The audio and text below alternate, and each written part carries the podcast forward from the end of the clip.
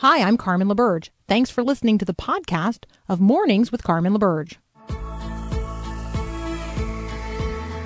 Inspiring you to bring God back into the conversation of the day. This is Mornings with Carmen LaBerge on Faith Radio. If we're gonna fly, we fly like eagles, arms out wide. If we're gonna fear, we fear no evil. We will rise. By your power we will go. By your spirit we are bold. If we're gonna stand, we stand as giants. If we're gonna walk, we walk as lions. Good morning, Faith Radio family, here on the 13th of June. This is Mornings with Carmen. It is, of course, the mornings sans Carmen, the mornings without Carmen's edition. Yep. Yeah, indeed. Yep. This is Peter Kapsner filling in for today.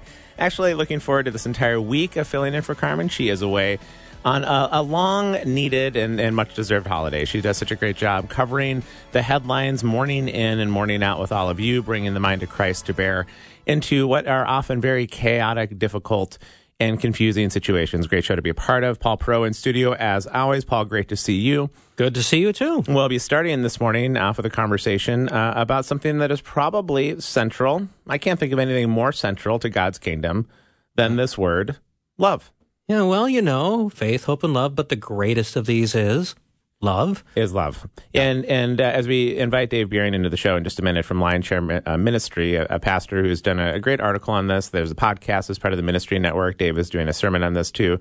We often think about what it means to be light in this world and what it means to bring something different into the world. Because if we're going to bring the mind of Christ into the headlines of the day, it isn't just how to think about these things. It is how we are in the midst of all of these things. And the one thing that I think Christians can offer more, perhaps, than any other category of people is that we are meant to be inhabited by and to live within God's love. 1 John 4 says that, beloved, let us love one another, for love comes from God, and anyone who loves has been born of God. But we have to be very clear that the love of God, it originates with him. It starts with God, and then it begins. We become channels, and it flows through us. And it's really what distinguishes us more than anything else in this world is to be conduits of the fatherly love. And yet, in our culture right now, the term love is also one that gets so beat up or so stretched and put into ways that, you know, really doesn't lead to, number one, our flourishing as humans, and nor is it part of God's created design. Well, and that's because love, as you said, has been co-opted. It has basically, it's a synonym for agreement, and we really only have two options. Well, among other things, it's a synonym. Indeed, but you tend to if I don't agree with you, I must hate you, and if I agree with you, I must love you. But God's kingdom love is something that's very different. God's kingdom love is operating to bring wholeness to all situations, which recognizes that there are things wrong in this world. And so we're going to talk with Dave in just a moment from 1 Corinthians 13. It isn't just a passage used for weddings. It's probably a familiar passage to many of you listening this morning about love is patient and love is kind. And we're going to walk through all of that. And that is how we're going to at least start bringing the mind and just even the character of Christ into the headlines of the day.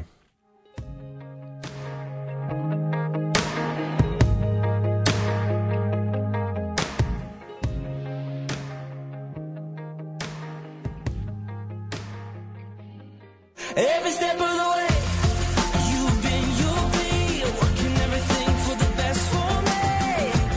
So I trust in who you are. Every step of the way. It is about 9 minutes past the top of the hour. I'm Peter Kapsner filling in for Carmen LaBerge this morning, and we are going to start our Mornings with Carmen with Dave Buehring this morning talking about love. Good morning, Dave.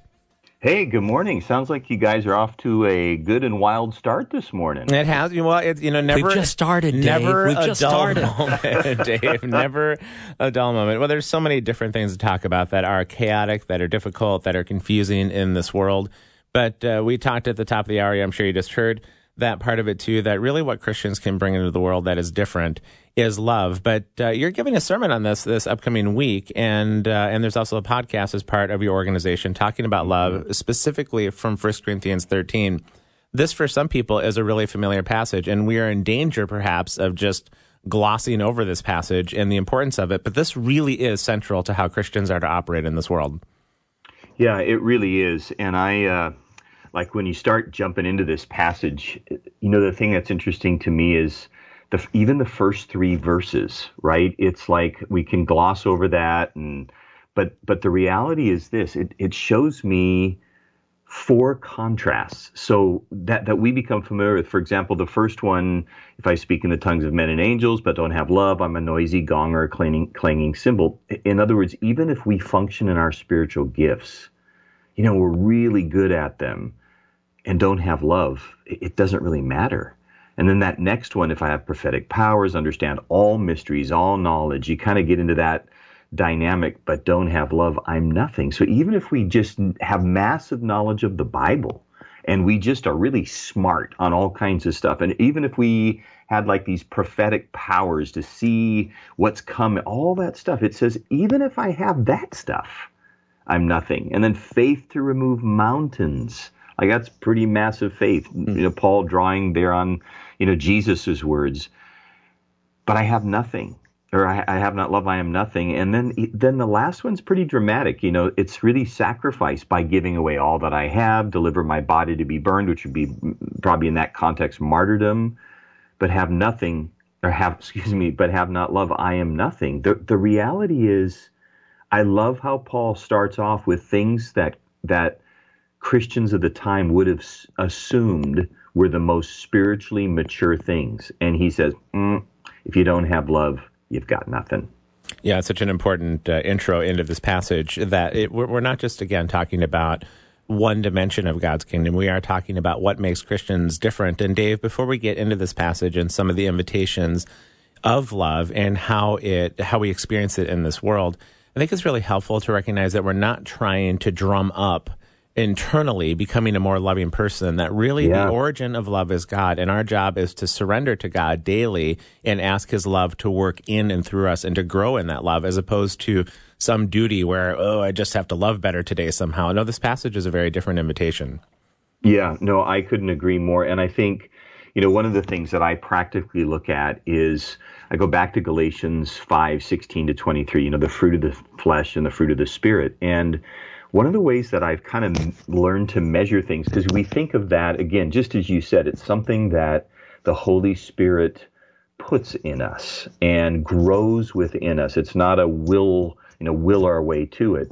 But I've also noticed this. It's like you can tell in situations, settings, relationships that you're in, whether people are operating in the flesh, even if we're followers of Jesus, operating in the flesh or in the spirit, because if there are these lists of sexual immorality, impurity, idolatry, strife, jealousy, fits of anger, dissensions, rivalries, division, those kinds of things, even if we function in those as Christians, it means we're walking in the flesh. We're really not walking in the spirit, which begins with the fruit of the spirit is love. So it's quite an interesting way to look at things and discern things as well. We're talking with Dave Buehring this morning from Lionshare Ministries. You can see his work at lionshare.org. And Dave, let's get into this passage a little bit further. Okay. And I'll just read some. We could talk about any of these characteristics of love for an extended period of time. But 1 Corinthians 13:4-7 says, love is patient, love is kind, it does not envy, it does not boast. Let's just start there, Dave. What jumps out from the paper and from these characteristics of love as you process that? Yeah, I think the love is patient. That one I think hits all of us in a very unique way in our life. In the original language, it does mean long suffering, and it means to be slow to anger, slow to avenge. And I think when you look at this, it really is dealing with patience with people, not just life circumstances, patience with people.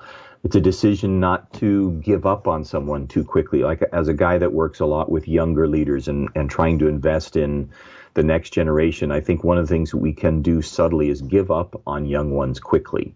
And I remember as a guy in my 20s having Youth with a Mission leaders around me to lovingly lead, guide, correct when need be. I like this. Heather Zempel in our podcast made this comment that love is patient can look like when you have the right and ability and maybe even a really good reason to give up on someone or to pull a power card on them, but choose not to do so. Like, and again, I think that can be leaders. I think that can just be, you know, relationships, but you're in a position of authority that you can do the power play on them. And instead, it's being patient. Yeah, and being patient. You make this comment in your article that this is about playing the long game oftentimes with people. And I think the ability to see that somebody's life story isn't reduced down to one page on that story, however difficult or failing that page might be in their life, that to stay with somebody on the journey means that you're going to keep walking through the pages of their life with them. It doesn't mean you agree with all of what they are doing, but it does mean you're going to stay with them on the journey. It does. And it's an interesting thing, because I find that there are some people on like maybe my end, I'm willing to stay with them in that journey, but they don't want me there. And that's an interesting dynamic too, because it's like sometimes people want to try to go it alone, or maybe they don't like something you did or said. And so then all of a sudden there's the pushing away. But I think that's also where the love is patient. And the second one, love is kind, you know, move into that place. You continue to walk in patience, letting God be the one that can mend, or whatever the case may be. But you do that being kind. And it's showing grace, it's showing mercy regardless. I like how Heather said it in the podcast, kind doesn't mean nice. Because I think oftentimes we just think that's what kindness is, it's just being nice. But it actually, in the original language, it means to show oneself useful. So kindness is actually being useful for another person.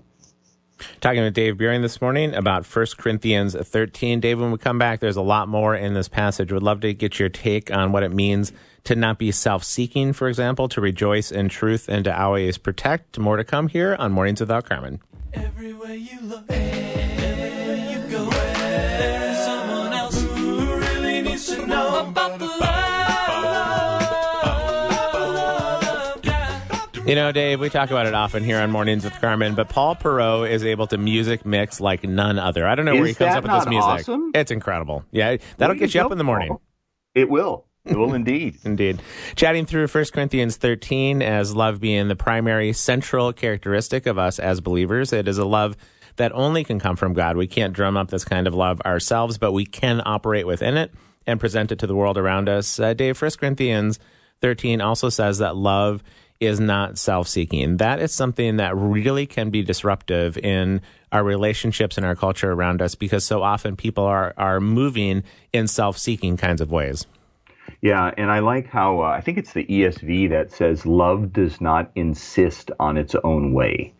And, you know, I think that's a big deal. You know, my first definition of love that I can remember, I was a young missionary, 18 years of age, and the phrase they used was, love is choosing another's highest good. And this self-seeking piece, or insisting on our own way, goes totally against the grain of that. It's just looking at yourself. It's choosing things to, whether it's further your own agenda, it's just the things you're interested in. And I think, you know, love is really laying our lives down for one another. That when I look at the practical part of, okay, what does love really look like? It's laying our lives down to fill up another's, right? And it's to meet their needs. It's to help them with things they hope for. But sometimes this means making decisions against ourselves. And that's the way that I look at it. Like at times when my wife will say to me, Cheryl will say, honey, hey, can we go do this? When I may want to maybe stay home, put my feet up in a full week, just watch a ball game, relax, but she wants to go do something. And sometimes that means I have to make a decision against my own will, what I want to do. And I think that's part of being a follower of Jesus. It's not me going then with a big moaning face, or you owe me, or anything like that, but it's just going and being fully present and enjoying that moment. But I think a lot of this not self-seeking means making decisions against yourself, but for the sake of filling up another's life. And then people know it too, don't they? They know it when you are working for their well-being ahead of your own. There's something that is in the air, in the water, in that relationship that really changes things. Yeah, you're exactly right. And it's, you know, it's a practice that, again, if I'm really honest in my own life, without the power and presence of the Holy Spirit in my life, you know, the selfishness just wants to find its way. And so I'm very grateful for the Lord's presence in that way. One of the more challenging ones out of this passage, I find, is that where it says love keeps no record of wrongs. And last night, Dave, as my family and I, we were celebrating Sabbath with some friends and just reflecting on some things from this last year. For some reason, an event from a New Year's party this past year came up in my mind, and I realized I had too sharp of a tongue related to somebody in that situation. And I didn't realize that some 6 months later after New Year's that I was still harboring some measure of bitterness in my heart that had kept, I suppose, a record of wrong. But that is not the way that we're meant to operate. Yeah, no, but it's an interesting thing because I think, excuse me, again, as you've already pointed out several times, without the Lord's help in our lives, it's like this is just impossible because there is that dragging out of another's wrong, holding grudges, throwing it back in somebody's face. It's the one-upping. You know, yesterday heard in a golf tournament because of the different golf dynamics going on right now that, you know, the person that had won one tournament kind of upped the other person in this different league now started yesterday. And a comment that was made, it was that dynamic of kind of holding things over another's head. And, you know, the opposite for me of this would, of course, would be forgiveness. It's just being in situations where I have to be quick to forgive. And if I'm really honest, there are times in my life that when the thought just comes up, like what you were just rehearsing about, you know, in the new year, when it comes up, the only way I know how to deal with it is if I'm not with somebody or if I'm in my car, I just speak it out. If I'm in a group of people, I'll kind of whisper it, but I just kind of got to say, Lord, I forgive them. And I name them. Lord, I forgive Bob.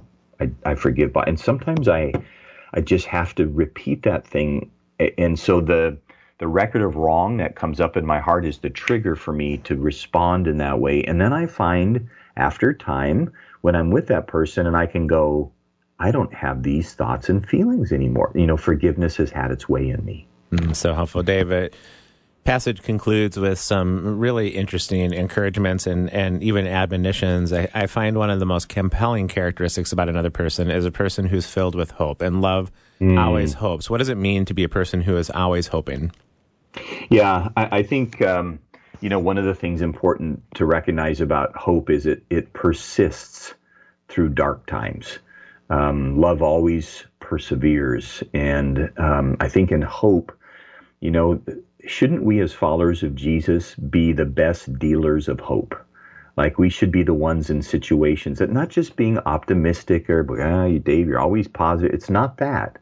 It's because we have this hope within us that we know who Jesus is. We know that he died, he rose again, he's alive today. And so because he's alive today, through our lives, he can interact into any situation and bring all kinds of things to bear. And so it's not just, you know, being optimistic about a better day. You know, it really is rooted in something of great depth that because of who Jesus is, there is a hope within us.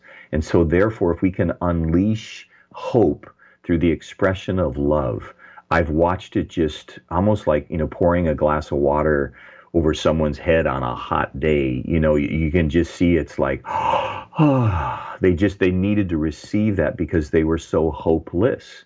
And we're living in a world right now where there is a lot of opportunity to be hopeless. And that's where, again, in my own walk with Jesus, I've got to make sure I'm rooted in my times alone with the Lord. Make sure that I'm surrounding myself also by people that can encourage me so that I can be a distributor of hope. Mm-hmm. And it's part of why that passage says that always be prepared to give an account for the hope that dwells within you, because people can taste that. One more, Dave, that we can do here. We've got about a minute left. It does say at the end that love never fails. And if we just do the logic or the math of this, it says that God is love and love never fails. We're talking about something that will remain all the way through this life and in the life to come. Yeah, indeed. It's I like, again, the ESV says love never ends. And again, it means never fails, never perishes. And I think one of the things that we need to realize, and again, I'm not here yet in my walk with the Lord, but it's continue by pressing towards it, is that when everything else and everyone else is gone or fails, or, you know, there's just, it just seems like there's no way out, that one of the things that remains standing when nothing else will is love. And we've made this comment a time or two already. It's the long game. Love is in it for the long haul. And again, sometimes in our relationships, that's something we need the Spirit of God for, right? To be able to help us stay in it for the long haul. But I love how Paul punctuates it at the end like that. When everyone else and everything else is gone, it remains. Yeah, Dave, thanks for getting us started this morning as we talk about some difficult situations in our world, which we will do throughout this morning, from Supreme Court decisions to warfare to gun violence, all of these things that do trouble us, but we as believers are anchored in this love of the kingdom. Have a great rest of the day. Yeah, you guys too. Thanks. We'll take a short break here, and when we come back, we'll be joined by Adam Carrington, and we will talk about some of the legal headlines coming out of the Supreme Court. That he should give his only son to make a wretch his treasure. Rise with a shout, cry out, our God's alive. Rise, holy fire, burn bright, burn bright. So appreciate Dave Buehring starting out the show this way, and the invitation to interact with one another, to be stewards of God's love in His kingdom, and just can't emphasize enough that this is not just some duty or act of will that we are supposed to do. We are people that are to be filled with the love of God, and however else we define ourselves as Christians, sometimes we think that the best or the top Christians are those that know the most amount of Scripture, and of course we want to read and understand the Scriptures, or the best or the top Christians are those that get up in the morning and have a quiet time or a prayer life with God, and of course do all of those things. But it's pretty clear in the biblical text that the one thing that separates Christians from everybody else is that there is an otherworldly, supernatural love that begins to flow through us, and it just manifests itself in so many different ways. Paul, Dave, what a great start to the show. That was a great start, and I kept thinking of the old song from years and years ago, and they'll know we are Christians by our love. And what you just said there, though, I know somebody who can be down on themselves for, I don't have all this biblical knowledge. It's like, yeah, but I see you living out love because of your love for God. You live that out so well. It's like you are so far ahead of a lot of these people with the head knowledge. Yeah, you said it so well. They'll know we are Christians by our love. And again, I am a person who teaches the Scriptures. I'm a person who has studied the Scriptures. It's been part of my work in university life for years and years and years. And I love the Scriptures, but you can know all of the Scriptures and have no love. But how will they know that we are Christians? By our love, our other-centered, self-sacrificing, tender-hearted, never-forsaking compassion for other people, to walk that out in the world. Great start to the show here this morning on the 13th of June. I'm Peter Kapsner, filling in for Carmen LaBerge. And up next, we'll be joined by Adam Carrington, because there sure are a lot of topics coming out of the Supreme Court.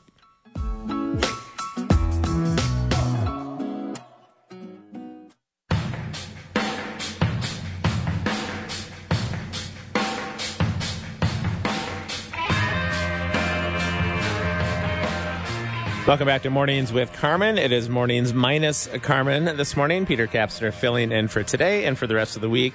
And that very familiar music, for those of you as part of the Faith Radio family that listen on an ongoing basis, means that Adam Carrington of Hillsdale College is joining to talk about some of the important legal rulings that are in process or have just come down. Good morning, Adam. Good morning. Glad to be with you today. Yeah, great to hear your voice. I noticed in the headlines yesterday that it seems like there are some proposals being put forth for some bipartisan gun control legislation. What did you see in some of these headlines, Adam? Yeah, this is a pretty big news because there hasn't been any even insignificant gun legislation for a couple decades. And there's been a basic agreement between 20 senators, including 10 Republicans, which means enough to get over the filibuster in the Senate, senators to do some basic things that have come out since the shootings in Buffalo and in Texas. And the framework is in place, and they're going to have to work out the details, but the main parts of it seem that those with violent histories, it'll be easier to get access to knowing those histories. There's going to be more restrictions on those with similar histories, and that there's going to be encouragement for states and funding to do what are called red flag laws, which try to push when someone might be in distress or someone might be in a position where maybe they shouldn't be having a gun, to be able to remove those from them for the time. And so this is shows that at least there's some momentum for a little more regulation of guns, but it also shows that there's a pretty strong lobby that whatever it's done, there's going to be a pushback to make sure that it doesn't violate the Second Amendment. So we'll see if this goes through, but it certainly shows that the needle has moved in favor of at least trying to see, is there ways that we can make it less likely that disturbed people with guns can get into the situations that have happened recently and that have made such national news. Yeah, this seemed to be a political loser if you wanted to stay on the side of just free and open gun laws in terms of how people understand them to be. And so I think there were a lot of Republicans that felt quite a bit of pressure to at least do something here. Is there some kind of fear that this is just another step along the way to what ultimately will be a disarming of the population, as some people express or fear? Is there any justification in that, or is this a pretty mild step and it's maybe not going to go further than this? This is pretty mild, and I think will stay so as long as Republicans stay at least with a 50-50 Senate or close margins in the House, which really they're most likely to increase those in come November, given the way the midterms seem to be going. In fact, if you look, the things that the Democrats and those who want much stronger gun control measures, this leaves a lot off their list. And what it really does focus on is those with prior violent histories, those who are struggling with mental health or other issues, which maybe might mean that having a gun might just not be good for them, their own safety and for others. I think as long as it's not something that is applying to the population at large, that sort of slippery slope isn't likely at all, given the way this has been cabined in. You can tell that those who have a strong belief in the Second Amendment had, and an individual right to own a gun in the Second Amendment, had a strong play and a strong part in this, given the parameters. It was pretty finely drawn around a very specific set of issues.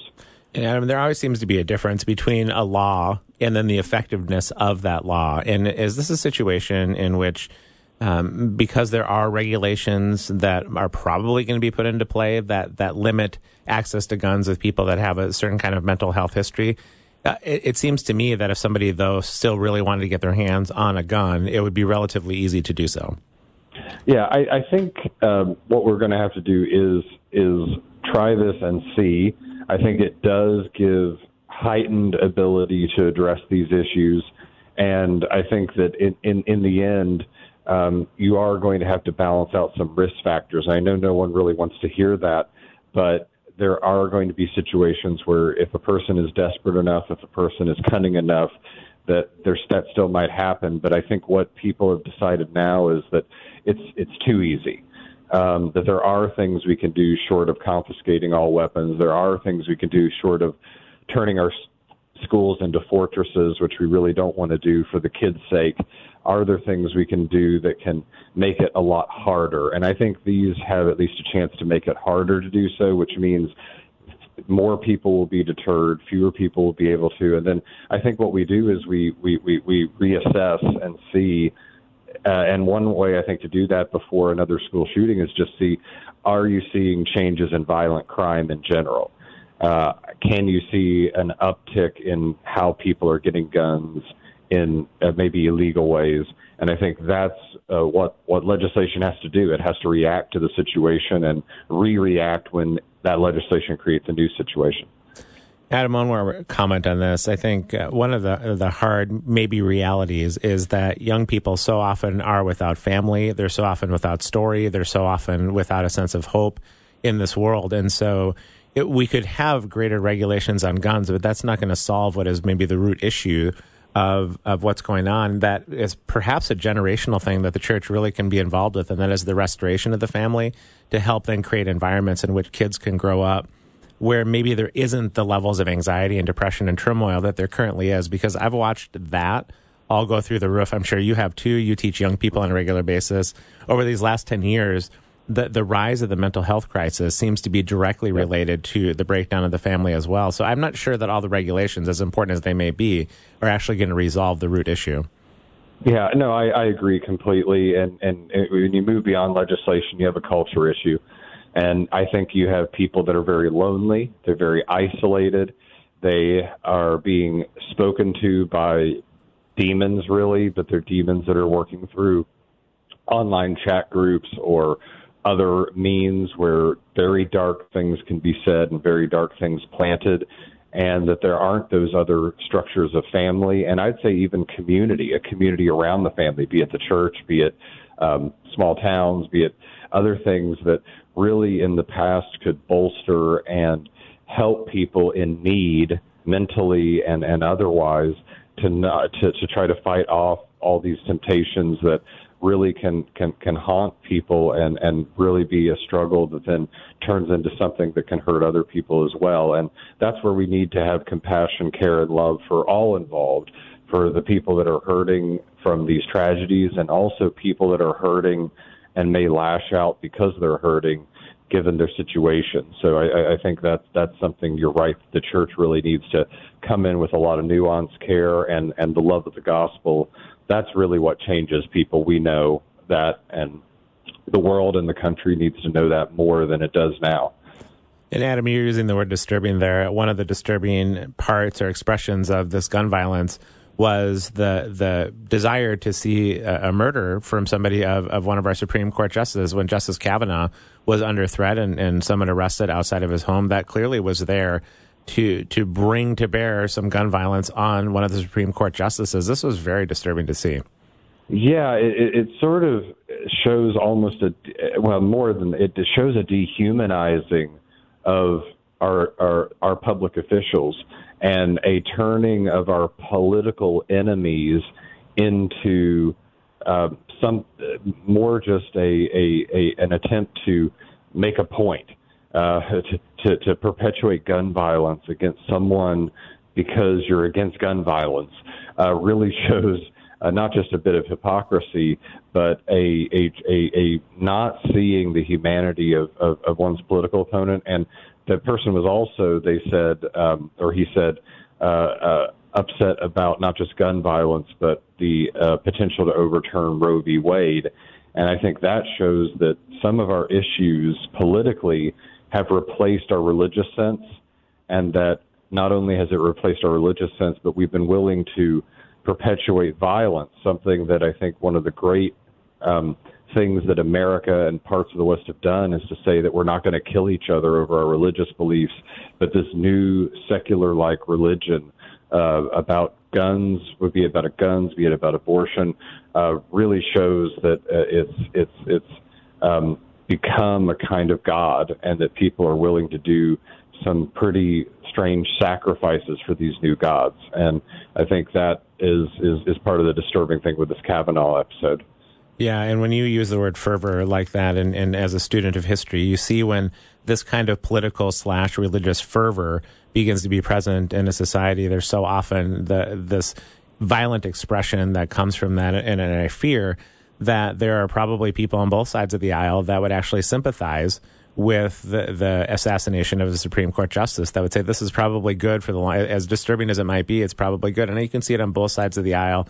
And Adam, this is where we see history teach us that societies break down pretty quickly unless we can pull back from these ways of thinking. That's the voice of Adam Carrington. We're going to step away for just a moment. When we come back, we'll talk a little bit about the rulings that we do expect the rest of the way from the Supreme Court, including everybody waiting for the ruling on Roe versus Wade and the abortion case. Now I'm alive and born again, rescued from the grip of sin. It's 14 minutes before the top of the hour. Peter Kapsner filling in for Carmen this morning. We're chatting with Adam Carrington. And Adam, there is quite a bit of anticipation about when the ruling on this abortion case is going to come down. And I'd love for your thoughts on that, the rest of the docket that the Supreme Court has in front of them, as well as just what we've seen with the erosion of trust within the Supreme Court as a result of all of this.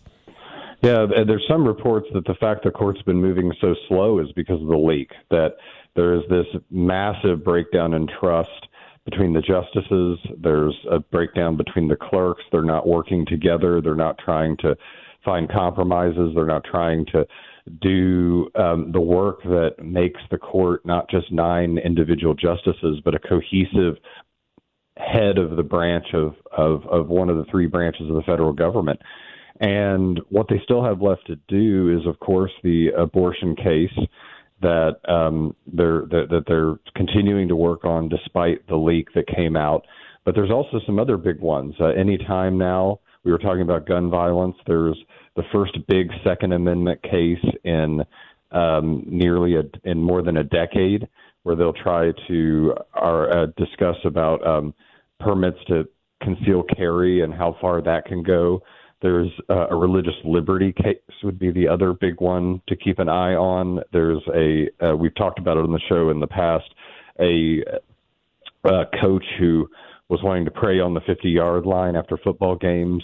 And the question was, to what degree does a public official, because he was part of teaching or, a teacher or official of a state school, to what degree can that person express themselves religiously in a free way? And so I think that's going to have massive ramifications as well. And there's a couple that relate to the bureaucracy, a big one related to the EPA, where we're going to ask how far bureaucrats can go in writing laws on their own versus leaving it to Congress. So I think if you see that gamut, there's going to be big cases across abortion, guns, religious liberty, and to what degree we're making sure the separation of powers and the people's representatives continue to make their own laws. So some pretty big things to come up, and who knows, some of those could come out even this morning. Yeah, when do they tend to release the news? Because I was thinking about it this morning that there's been a few Mondays now where people thought maybe some of the bigger rulings were going to come out. Does that usually come out mid-morning or so? 10 o'clock. You can scroll onto the Supreme Court's website, and the way they're doing it now is they're releasing them online every 10 minutes starting at 10 o'clock, 10 o'clock Eastern time, I should say, so 9 o'clock Central. And the opinions will just pop up, and you can read them immediately. And they do it every Monday, and now that we're into June, which I've jokingly in the past called SCOTUSmas, when they give all their big gifts, they're going to be doing extra days. So this week, at least Monday and Wednesday, those are going to be coming out. We don't know when big cases are coming out until at least we get to the very end.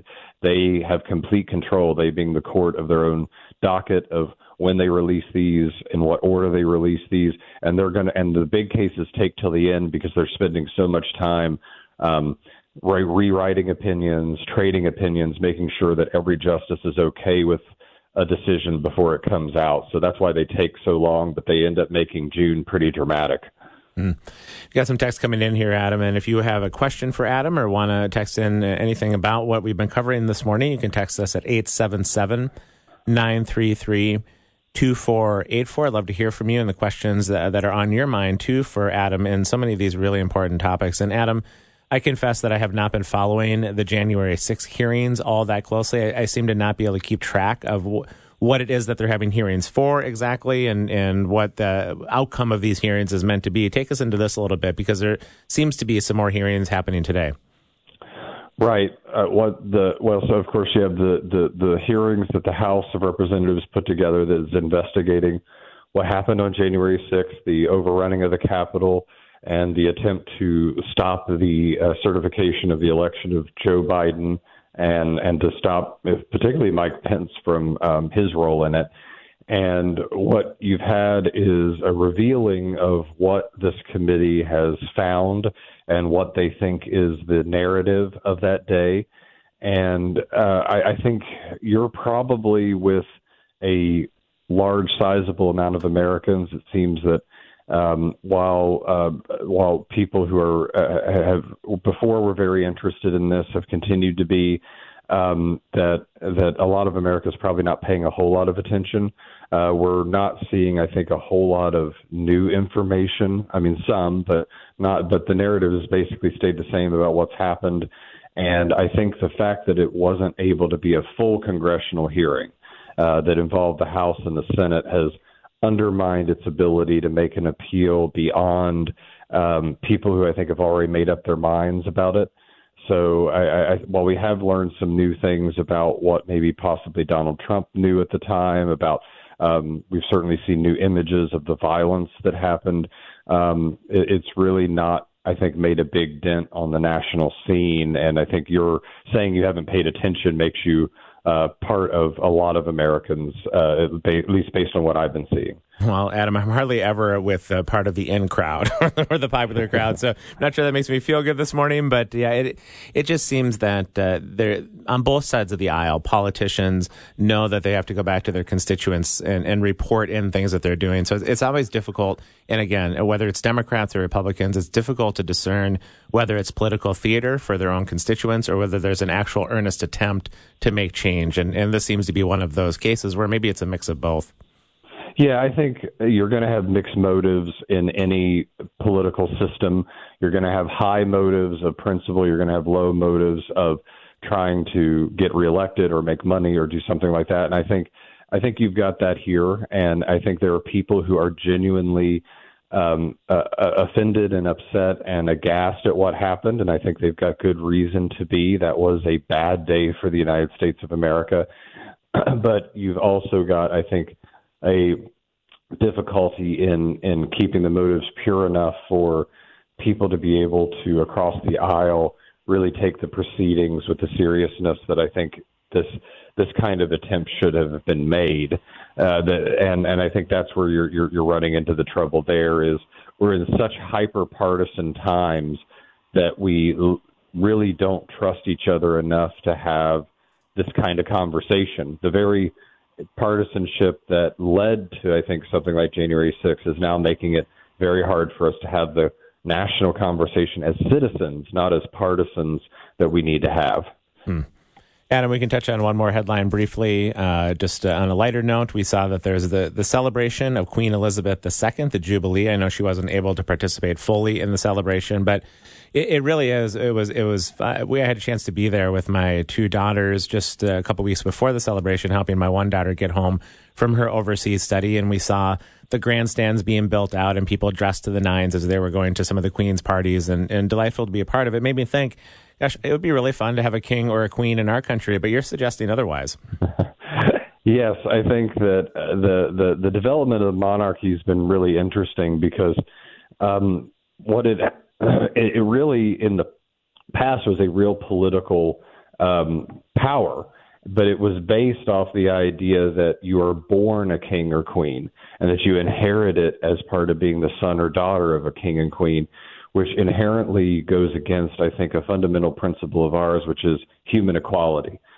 Human equality says that we choose our leaders by the consent of the governed, and that's why we rejected a king. And I think that even today, with the monarchy being kind of a figurehead, it really just is a leftover vestige of the inequality, the concept that all men aren't created equal. And I think as we move toward July 4th and our own celebrations of our country, that is the fundamental reason why we don't have a king or queen, because ultimately those kind of kings or queens are based in the idea that human beings are not created equal, that some are ordained by God to rule others, and that we have rejected that and said that, no, God created us equal to rule ourselves through self-government, through popular rule, and that we've, I think, had a pretty good run with that ourselves over the past couple hundred years. So I think that's been vindicated, at least as a legitimate alternative to the monarchy. Well, Adam, you have persuaded me intellectually, but my heart still would love to see, the trauma and intrigue and theater that is a royal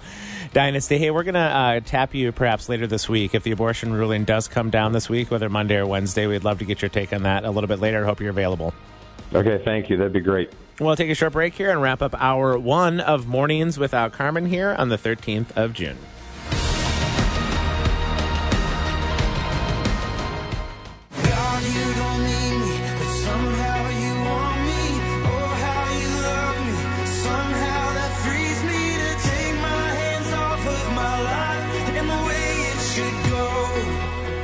I don't know, Paul. I don't know what it is about royal family intrigue that just always has attention, but it really does captivate the world all the way, I think, back to Princess Diana and how the world watched this. Yeah. The drama of this American young lady marry into the family. And, of course, we see plenty of drama these days throughout the kids and Harry and Meghan and all this. Oh, are you really thinking about when who was that? It was the young child trying to shut me. Yes, there was. Yes, I was. Yeah, it was Kate Middleton's. Her youngest boy. Yeah, he was quite the star of the Jubilee show. Well, great to start out this hour with all of you as part of our Faith Radio family. Again, we do love to hear from you in the mornings. If anything that we are talking about prompts a question or a comment, we would love to take it in at 877-933-2484.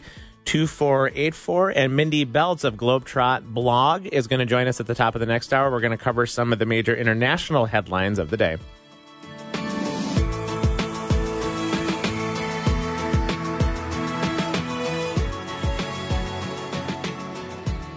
Thanks for listening to this podcast of Mornings with Carmen LaBerge from Faith Radio.